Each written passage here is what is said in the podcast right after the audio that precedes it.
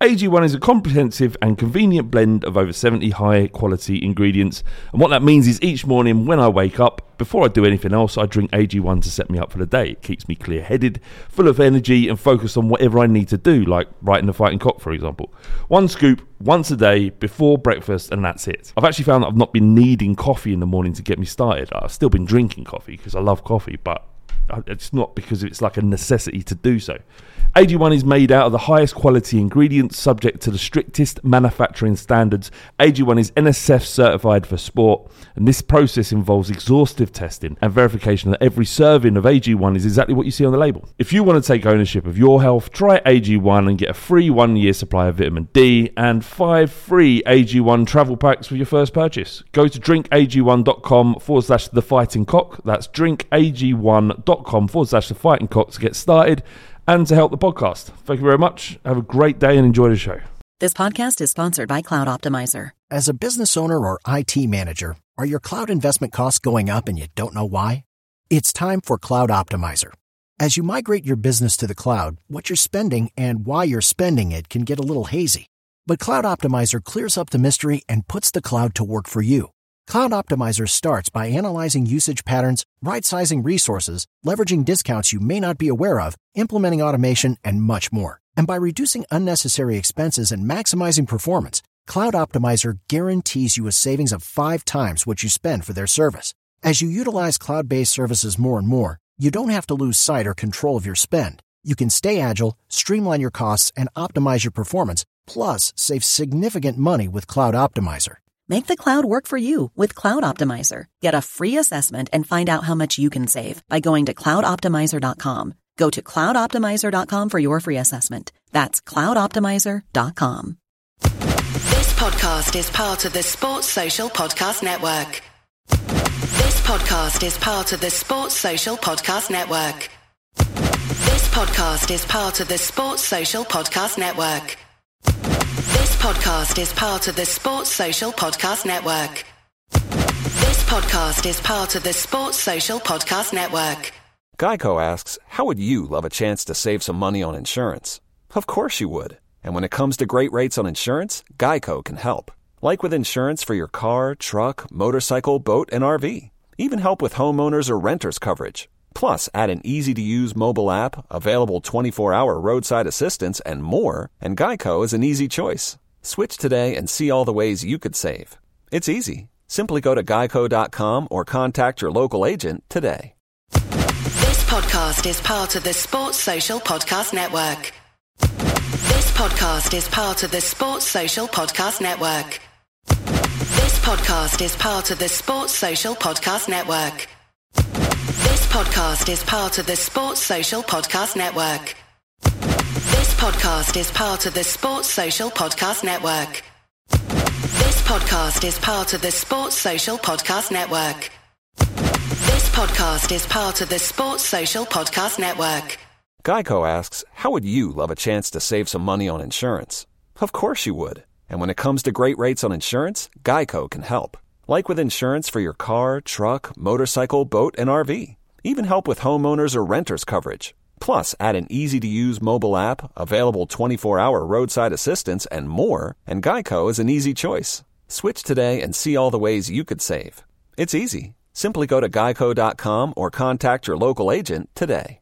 This podcast is part of the Sports Social Podcast Network. Hello and welcome to a very special episode of the Fighting Cock podcast. Today I'm joined by Daniel Geey. Correct. Did it? uh, you're a football lawyer from a firm called Sheridan's, uh, but more importantly, more pertinent to the Fighting Cock is that you're the author of Done Deal, a book. Uh, a, no, let me let me say it in full. Done Deal: An Insider's Guide to Football Contracts, Multi-Million Pound Transfers, and Premier League Big Business. Mouthful, but Yeah. you're right. but it's necessary, I think, so just so people get an understanding of what it was. But I can take a stab at, in the dark about what you do based on that title. But what, what what's a football lawyer? What is that? Is that what you are? You're a football lawyer. yeah, I mean, What is it, and what do they do? Good question. So uh, I've been thinking about that for quite some time, to be fair. But it's more or less what I think any lawyer that's a football fan would like to do is the truth. And I'm a football fan, really, and I've always wanted to try and get into the industry and do that type of work. But generally, the type of stuff I do day to day um, revolves around transfers, uh, usually acting for players um, and or their agents, um, around contract renegotiations. So although most of the employment standard employment contract is a template, it doesn't doesn't move, doesn't change. All of the payments, uh, all of the bonuses, all of the release clauses, all of the buyback related stuff. Um, uh, definitions of all different types of things, of being appearance and all that type of thing. All of those type of negotiations or drafting, I will help with. You um, you can't say the players you represent. So to be fair, um, but you have represented players from Spurs and other Premier League football clubs in the past, or perhaps currently do, or you, all right. No. Oh yeah, no, no, no. I can say. Oh, it's You can say you do, not- yeah, exactly. So you know, I've been I've been really privileged to work with lots of high-profile um, Premier League players Yeah. across the you know all of their all of the elite clubs. And um, usually it comes around because I work with a lot of different football agencies and agents who have those players under representation contract. So a lot of the time it will be the agents that will be phoning me up on a daily, weekly, monthly, yearly basis saying, we've got this issue, we've got this commercial deal, we're about to renegotiate a contract, we're about to do a boot deal, we've got this problem with the player being in the press, he- the player wants to buy a house, the player is getting divorced, whatever it may be. Not that I'm a divorce lawyer. No, no. But every, anything to do with law around the players.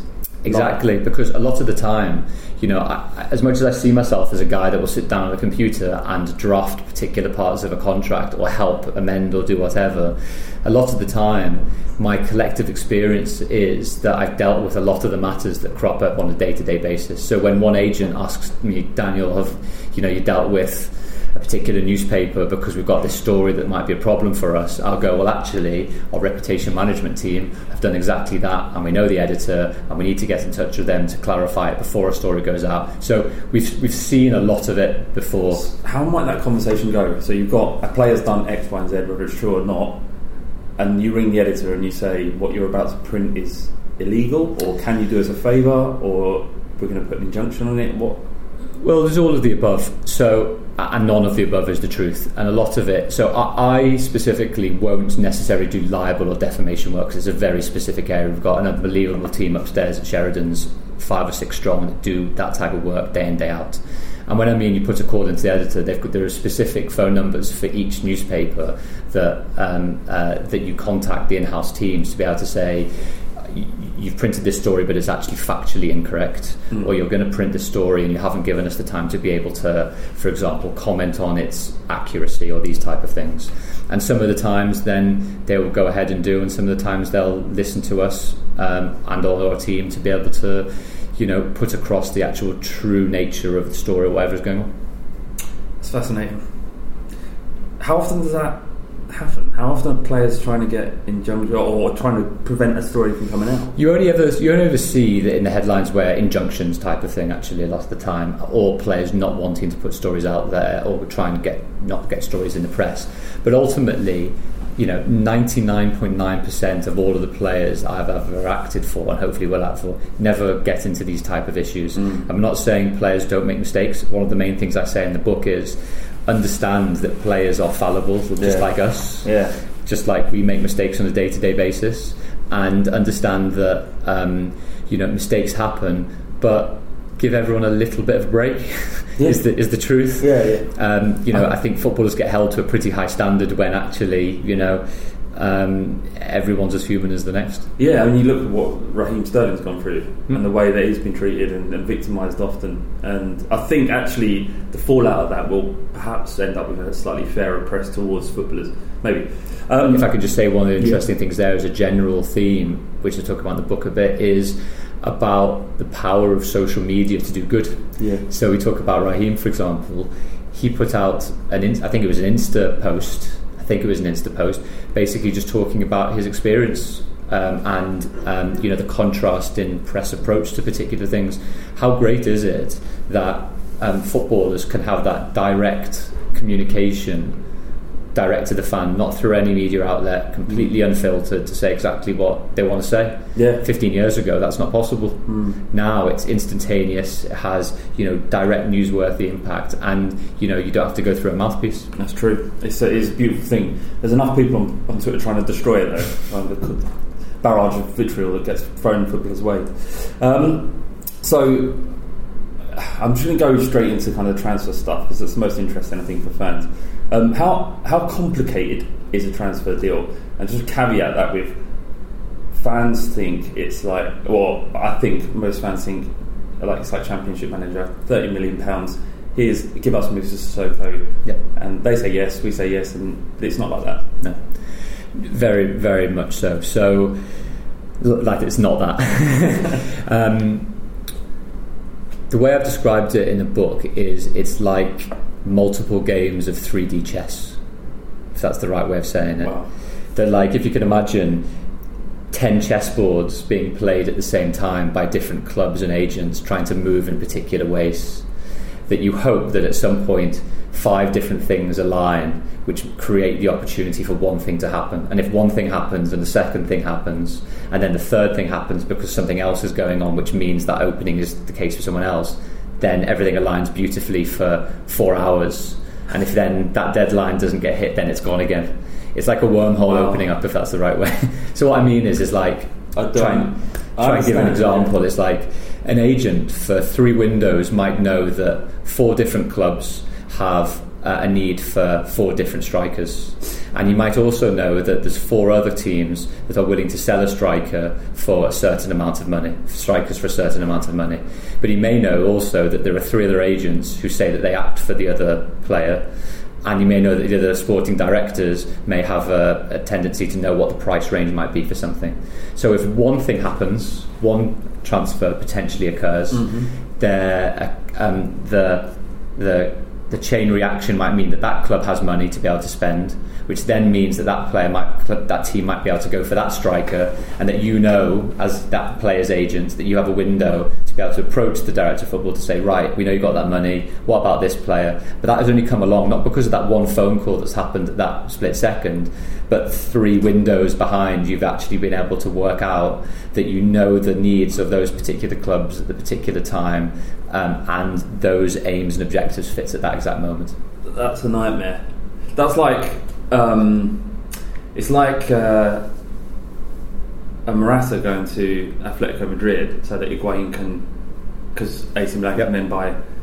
There's like a triangle Yep. of clubs, or when Özil moved to Arsenal, which Yep. freed up the additional money for them to buy Bale, Yep. which was a wonderful period of time for Spurs fans. well, uh, it's the same, for example, very briefly with Coutinho moving. There's always actions and counter actions and re- reactions, but Coutinho going to Barcelona in part only because of uh, Neymar. Uh, Liverpool then being able to get um, Van Dijk and Alisson as a result in the two windows. Roma being able to reallocate that money as well, and Southampton being able to buy as a result. So there's that just circulation of money as a result of particular high-profile transfers. So the answer is it's very complicated, and and it's often a, there are powers outside of an the individual club that prevent them from, from getting the players that they want. Of course, and the other side of things of the transfers is that you know I think people are becoming and fans are becoming a lot more educated through podcasts, just like you guys and lots of other um, Twitter feeds and um, you know guys like Swiss Ramble doing fantastic things as well. Yeah. Is um, the economics of a transfer. So you know when directors of football, when um, head scouts, when transfer committees, where um, whoever managing directors, whoever it is at the club that has the ultimate control of the um, um, of the purse strings and the target list and the talent identification process, you know ultimately when someone says right, well, it's a thirty-five million pound transfer, you know again as I mentioned in the book, um, a 35 million pound transfer is never a 35 million pound transfer for lots of different reasons. But if I just give you three, the first is usually a 35 million pound transfer is usually only probably about two thirds guaranteed. And what I mean by that is is that the guaranteed payments, i.e., the payments that the selling club will, uh, the buying club will give to the selling club, will be set over maybe two or three seasons. So like an instalment Exactly, it's literally on instalments. So every transfer. not all, But some depending on the negotiation positions, but the vast majority are instalments. So I'll give you an example. £35 million headline transfer might be two £10 million um, instalments, one on uh, completion of the transfer and one on the first anniversary of the transfer. So that's 20 million out of the 35. Hmm. But the other 15 million might be dependent on whether the player plays 50 games for the club. Hmm. Another uh, 2.5 million might be whether the team wins the Champions League. Hmm. Another 2.5 might be if the team wins the league. Right, so a, a proportion of their transfer would be kind of almost pie in the sky. Contingent is what they call it, really, which is exactly right. Which is it's only it's dependent on performance of the buying club. So that's one thing that's always quite important to, to stress, which is 35 million quid is never usually 35 million quid without the success of the buying team. Yeah, because that's that's exactly what you think. We think, oh well, we've got you know, Arsenal fans at the moment. I'm not. This isn't. I'm not attempting to dig, and I know you're not an Arsenal fan. But you're not a Spurs fan either. So what? When Arsenal fans go ranting and raving about Arsenal not spending money, mm. they spend money. Mm. They're spending a vast amounts of money on wages. Mm. And often, I, remember- I, I saw one of your interviews. You talked about the the bigger implication is the size and length of a player's contract rather than the fee that they pay. Exactly. Whereas fans seem to just locked on into these transfer fees rather than the extent, the length of the contract and the wages. And that literally puts me right onto the second point, which you exact, exactly spot on with. Is you know everybody sees the 35 million pound transfer fee. Query: It's never usually 35 million pounds that mm-hmm. figure. But more importantly, the long-term liability over a four, five, six-year deal, maybe should say four or five-year deal, for those players that are earning that type, that are being transferred for that type of money, maybe another 30, 40, 50 million pounds. Hmm. It's you know it could be the, a high-profile player could be on five, six, seven, eight million pounds a year plus image rights payments, plus bonuses, plus loyalty bonuses, signing on, etc. Fees. So ultimately, you know, without um, putting too fine a margin on it, the, the liability of a club for a 35 million pound transfer may actually be a smaller transfer fee, but a much larger wage implication, which could get up to, you know, all in 60, 70, 80 million pounds over the length of the player's contract. Yeah. And that's not including agents' fees, by the way, as well, which is usually and can be up to 5% of the player's basic salary that a club will pay on the player's behalf as well. So, all in all, the bit that I know that we've chatted about previously and before is, you know, transfers and how they're actually calculated and how people see them. You know, the fee, the transfer fee is only one element, sometimes a smaller element of the much bigger wage issue, and also, you know, the agency payment, which is, can be, you know, as we've seen with some of the reported figures, Why don't substantial. the players pay their own agents' fees? Short answer or long answer? Uh, I've got a lot, a lot to get through. It's a short one. Is it a favour to the players? Curry favour with the players? So historically, the way that things have evolved in terms of the agents' rules brought in by FIFA and UEFA, uh, FIFA and the FA, for example, in the UK, is that um, as a benefit for the player signing with the club, the club will pay the agent on the player's behalf. Right, so it's just a universal. It's a university accepted Yeah. approach. Now, just like when you, uh, if you are an employee of a company, have a company car or uh, have medical insurance, that's classed as a P11D benefit. Yeah. And I'm not a tax advisor here. I'm not going to go into P11D benefit structures, but what that means is that still the player has to pay the tax Right. on the amount that the club pay to his agent on his behalf. Right. So the player still does have to pay tax to HMRC Yeah. in his annual return, Yeah. but it's not as much as he otherwise would have to pay if he paid it to his agent himself. Right. So, So- it's, so it's, really a tax benefit. It's a it's a tax benefit, exactly. Right. It's a tax benefit. Because they, need more money. they need way. I don't know. Whatever. That's a different conversation altogether. Um, do you know how the Sissoko? Because one of the, one of the things that Spurs fans have been arguing about is that we paid thirty million pounds to Sissoko. It sounds like actually a duration, the total cost of that contract, and, and, and, and the fee would be much more than that. But do you know? How, do you know the details of how that payment is uh, was set up? I don't. No. Um, in terms of the transfer fee payable or the, I mean, I, I- don't know offhand. Newcastle has been reported more likely when they buy players, pay most of the money up front and not necessarily in instalments. That's what some reports have been saying. Right. I haven't really done a Newcastle deal for some time, so I'm not sure on that. But the other way around with Spurs buying a player from Newcastle, I'm, I'm not. I'm not sure, unfortunately. Fair enough. Um, so w- when when negotiating a contract for a player, why are clauses so commonly used, and and what, what's their purpose? And then obviously specifically, we've got an issue with Toby Alderweireld current, currently, where um, I don't. You may or may not, not know the details of this, but it, he can leave for for a fee of around twenty six million pound Mm. in a window of three weeks during Mm. the transfer window in in in um, the summer this Yep. year. So that was a part of a clause that was activated once we extended. We we Yep. took the option to extend these contracts. Yep. Where would that clause come from? Do you think? Well, it would come from, I would say, pretty savvy negotiations from the player's agent. That, for example, and it happens a lot at the time, that if um, um, a club has what's called a universal, a unilateral option, which is something that the club can automatically trigger, and there's a query over whether that's legal or not, by the way um, from an employment law perspective, but let's not go there at the moment.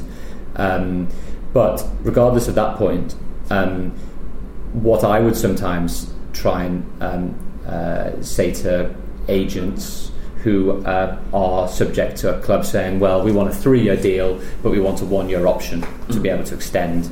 And it's reported that Manchester United do that this quite a lot as well as well Spurs, Spurs do have done it all of those. Yeah.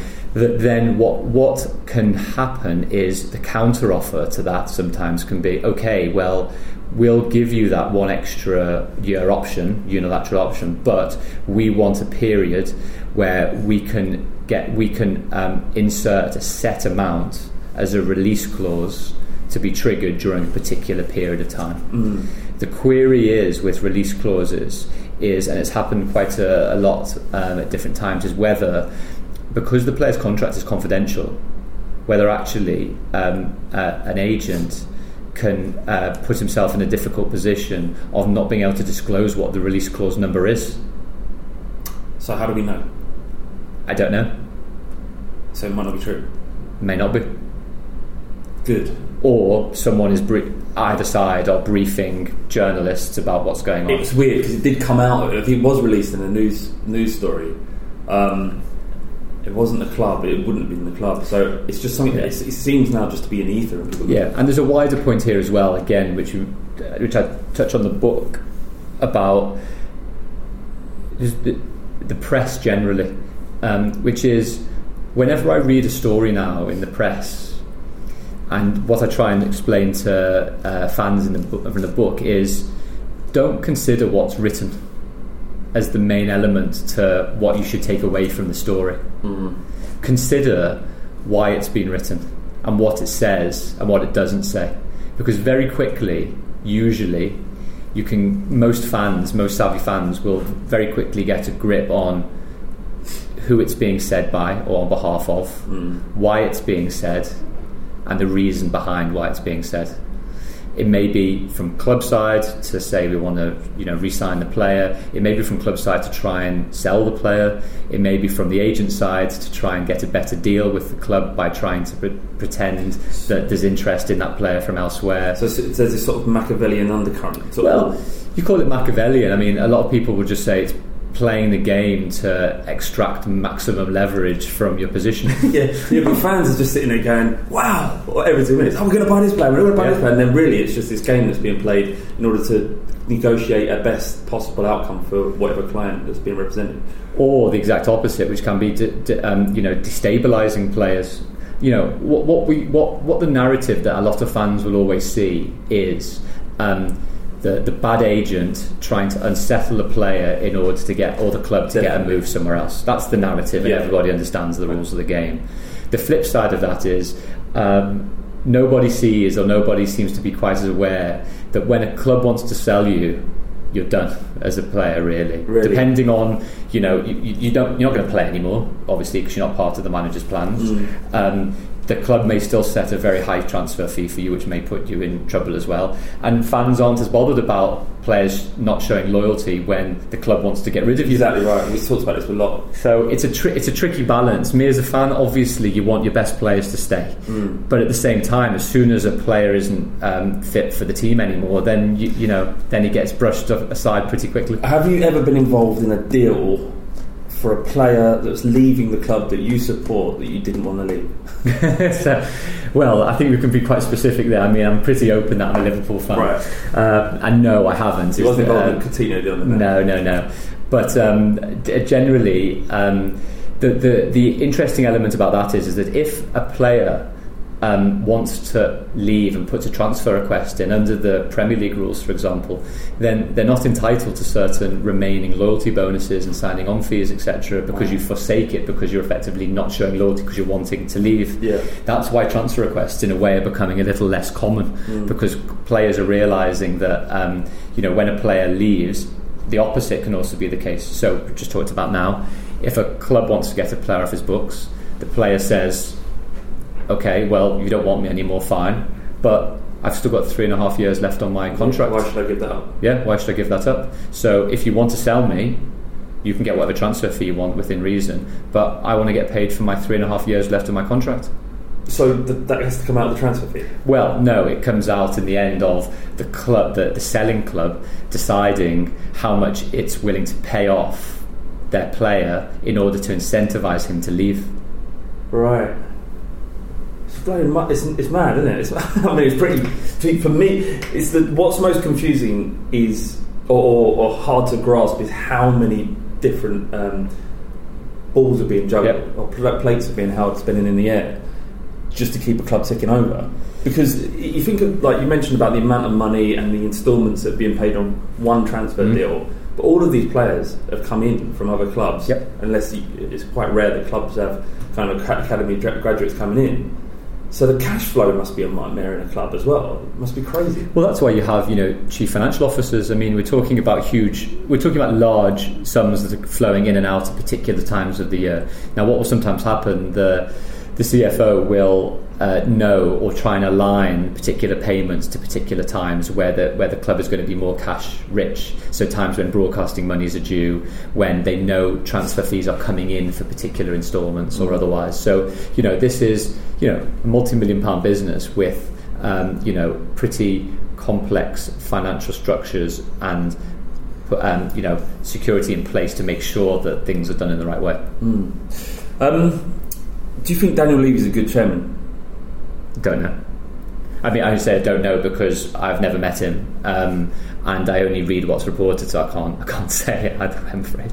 Okay, fair enough. I was going to ask if you had any legal side uh, or had any, any kind of input in the stadium build of White No, I haven't. Unfortunately, only that um, you know my uh, my in-laws are all big Spurs fans, so um, you know um, they were obviously really happy. I mean, look, the stadium, from what people have said that I've went in, have been in to see it at least at different times, says it's absolutely magnificent. But Yeah. there's no doubt there's been big delays, which has caused, caused controversy. What, what, what is the legality around building a stadium of that size? Is it complex? Oh, you, well, you're asking the wrong guy now. I mean, the, the truth is, is that that is um, uh, real estate construction and contractor and subcontractor liabilities, which is couldn't be further away from my area of competency whatsoever. I'm afraid. But in your best guess, is it quite a difficult thing in a legal sense to get? Oh, it must be incredibly difficult where you've got a master uh, a master services arrangement agreement or the equivalent of you know um, a building contract with the amount of contractors and subcontractors. I can only imagine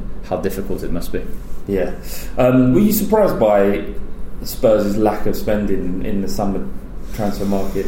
Can you comment on that? Or Well, there's a few things obviously going on here, and it's all publicly publicly available info. Is that you know Spurs have had to commit huge sums to the stadium.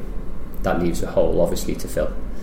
Second point also is financial fair play, uh, where clubs have to balance their books to, to break even, otherwise they can be sanctioned accordingly. does that include ca- capital? It doesn't include capital uh, stadium projects, which you, you're completely right on. Um, it, uh, the, the other element also is that um, Spurs generally and historically have been um, pretty frugal with their spending anyway. So this isn't like it's a new occurrence, but at the same time, you know, Spurs not buying anyone in the summer was obviously not what I'm sure your manager would have wanted.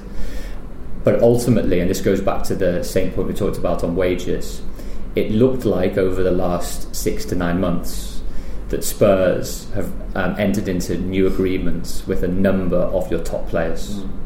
Now, that has definitely not come cheap. I wouldn't have thought.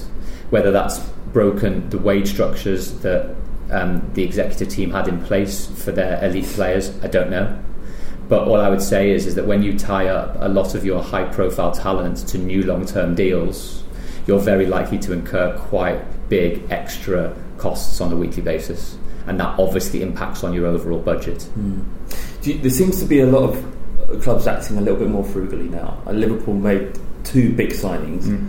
but improved the, the, squad significantly, and eventually you think that would pay off if you end up winning Premier League trophies and and whatnot. But um, do you think we're heading for a more frugal football industry in that financial fair p- teams do seem to be trying to be compliant to financial mm. fair play?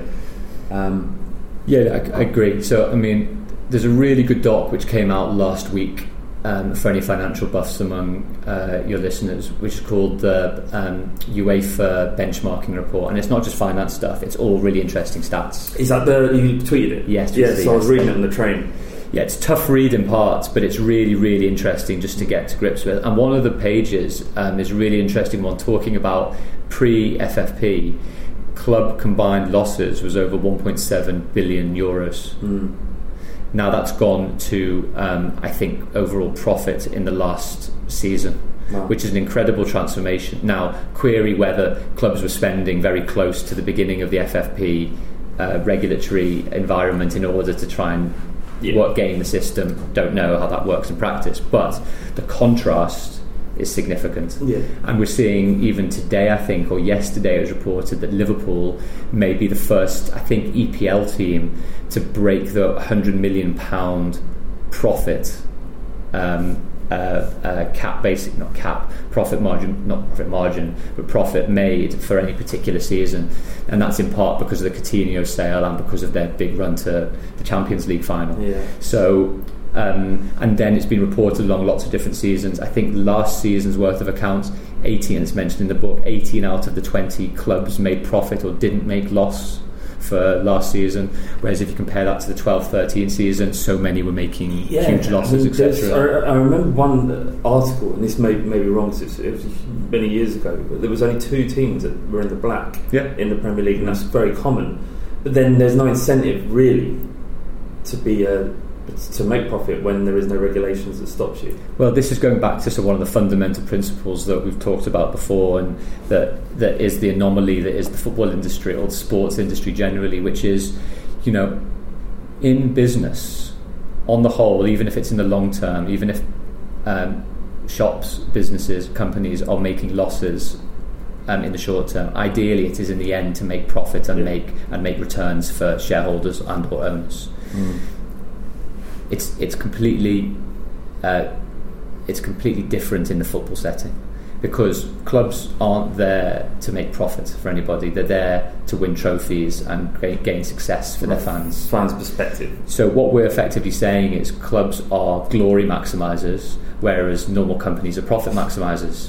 So if you enter the football sphere with not a profit maximising idea but a glory maximising model, then any billionaire owner presumably would spend as much as he could in order to gain glory for the team that he has bought. Do you, you don't? I mean, that's not reality, though, is it? That's not how. Well, it has been in the past. If we if we if we talk Abramovich, about um, Mansour, yeah, exactly. Sure, but say Spurs definitely not that. No, Arsenal. and there's lots of different ownership models that yeah. we take into account. And what what that means is that if um, a, you know, a billionaire owner can't come in, spend huge amounts anymore because everybody has to live within their means, then that presumably promotes pretty good financial awareness management yeah. practices across the board. I think that the kind of go-to thing with financial fair play was once it's so it's restrictive, it's going to be damaging for the game. But actually, if you think of the people that are affected by relegation, by that reckless spending, you know, people go out of jobs. Yeah normal human beings that work at football clubs lose their jobs and, and have to find new ones. So,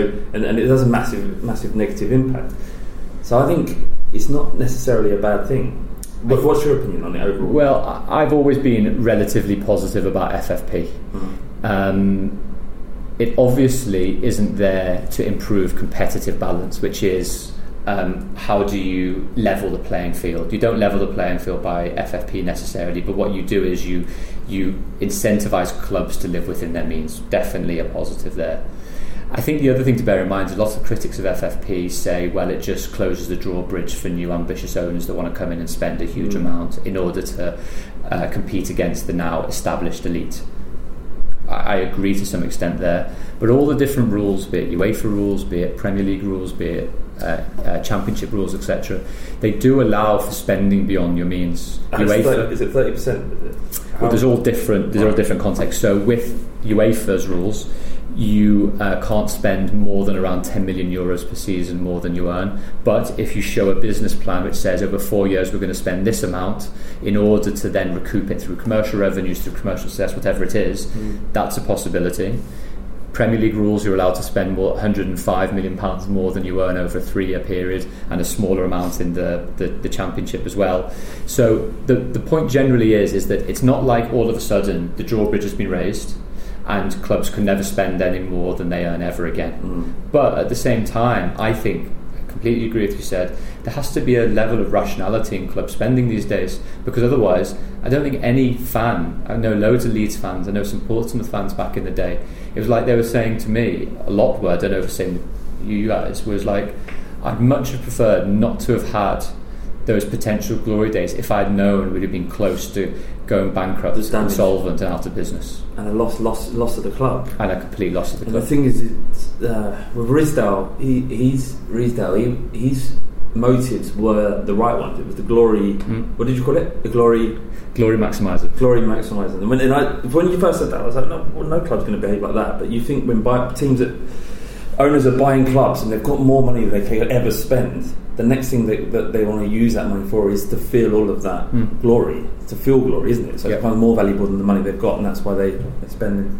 Okay, we're going to wrap it up. But before that, um, just a couple of questions on the book. What, what, why did you? What, where did it come from? Good question. what, did you get a good idea? Did you have a publisher lined up and that? Well, uh, ultimately, it was with all the blogs that I'd done over the years on my on my website danielgeey.com. Um, a couple of journalist pals just said, "Look, it's all your stuff's pretty good. And it's really accessible. It's, you're, do, you're writing something that people aren't really writing about." Um, I should put you in touch with my agent who might be able to do something. And I was like, bloody hell, well, you're getting an agent. It sounds a bit weird and a bit pretentious. yeah, but it's, it's often the toughest part. Um, Yeah, getting a book exactly. And to be fair, um, I met David Luxton, the nicest guy you can ever imagine, but he was brutal in the beginning, and rightly so. He was like, "Dan, it's not like there aren't enough football books out there." Yeah. And he was right, which then you know it makes you up your game to say, "Well, actually, I think I've got something a bit different to say," Mm. which is this is the inside track about what fans should know a bit more about to give them more information about the industry. That's Mm. more or less what it is. And I put my proposal forward, did a sample chapter on the transfers and contracts, and then literally two months went by. Didn't hear anything from David at all, and you felt like that jilted lover, or when you had a great first date with someone. I had a really Yeah. lovely couple hours chat, Yeah. and uh, you think it goes well, and you never hear from you never hear from them again. And Have you written anything in that time? Um, I mean, yeah, what, so, I mean, in terms of so I'd written about three thousand word proposal and about a four thousand word chapter. it's a fair amount of work. Yeah, and so after a while, I was like, I haven't heard back from David, and I was like, oh well, that's obviously you know the sign as it goes. I wrote to him, sort of you know half circumspect, going, so just checking in. That book deal. And yeah, and it turns out he's actually one of the most self-effacing and humble guys around because he had three incredibly large books that were being published by authors of his that went did brilliantly, Yeah. and he had so much on his plate. What he hadn't told me was actually he really liked the proposal and uh, sample chapter, and had sent it off to five publishers, Oh. and I'd already got some potential interest in them, and Bloomsbury was one of them. Yeah. So I was like, oh bloody hell! So, so much from being like on the Jilted. yeah, j- the jilted, you know, Yeah. potential uh, writer. Here I am on the cusp of Bloomsbury Sports signing me up to do um, do a deal. And as soon as they were interested, I mean, I was like, right, just you know, play cool, play it cool, Dan, but actually just get the bloody deal signed. Yeah, yeah. so what did so what does that does that deal mean? How does that work? They give you a deadline? In it? Yeah, and exactly right. They gave me about um, uh, a 20 month deadline to write the book. And so I got very excited for about two days, had a few drinks Yeah. with the missus. Yeah. Um, and Holly, my wife, then said, okay, we need to actually work out how long it's going to take you to write because we're like, this is about 75,000 words for you to write. Which is a, fair amount when you've got a job. A fair amount. We got a job and two kids and uh, three at the time.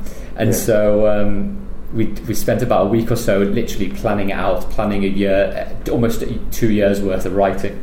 we came to the end of it, and she was like, "You're a month behind already." So I was like, and then we had to work out how much actual time was going to have to spend doing it. And so what we worked out, and you know, she's been a saint the whole way through the process because it's been it's been bloody hard work is the truth. I've had to spend ten hours a week for two years, more than two years in the end, with proofing and then editing and changing for probably almost three years. So four hours on a Sunday night, three hours on a Monday night, three hours on a Tuesday night. I think that adds to ten. Yeah and that's what I've had to do week in week out for three years over my day job and the rest. And it's not like you don't have a job that I, I can't imagine you just pack up at five and go home. Unfortunately, not. No. But you know, it's been such a great process, but a tough one at the same time, and that's why now I'm here. Yeah. You know, I almost I, I feel like proud and a real great sense of accomplishment and something I'm just be like, you know what, enjoy the ride and enjoy the sort of launch and enjoy, you know, hopefully the nice things that some people might write because, you know, it's been a great journey and something, you know, four or five years ago I wouldn't have thought would be possible. Yeah, I read some good stuff on the Bloomsbury uh, website, some nice reviews and nice comments and stuff. Gianluca, uh, Gianluca Vialli, Yes. your foreword. Yes. I Presume you worked with him previously, didn't you? Didn't just send him a. So Luca's a top guy. I got introduced to him from a client, and um, I asked him whether he was interested in doing some charity work. So I, I'm, I'm the chairman of a charity called Football Aid, um, which allows teams to play, uh, fans to play on their um, pitch, basically on their boyhood pitch or other pitch, in the kit. Um, meet, um, you know, ex pros, etc., and try and score a goal into the top corner. Nice. And I did that at Anfield back in 2003, and that's how I got involved originally.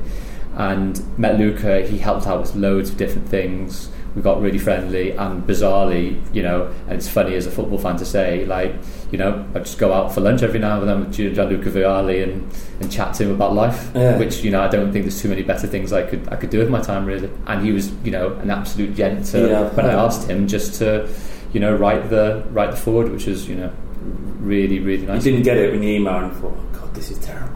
No, he was like, he was like, who's this guy? yeah. So the be- the nicest thing about it is every now and then I, I sent him a copy whenever it was about a month or so ago, and I just, you know, it's like the surreal moment when Luca sends you a message with a picture, you ho- him holding your book, Yeah. just going, really enjoying it. Amazing. You're like, That is you know, incredible. you've, you know, you've, you've done all right. Where can you get it? Obviously, Amazon, get it at bookstores.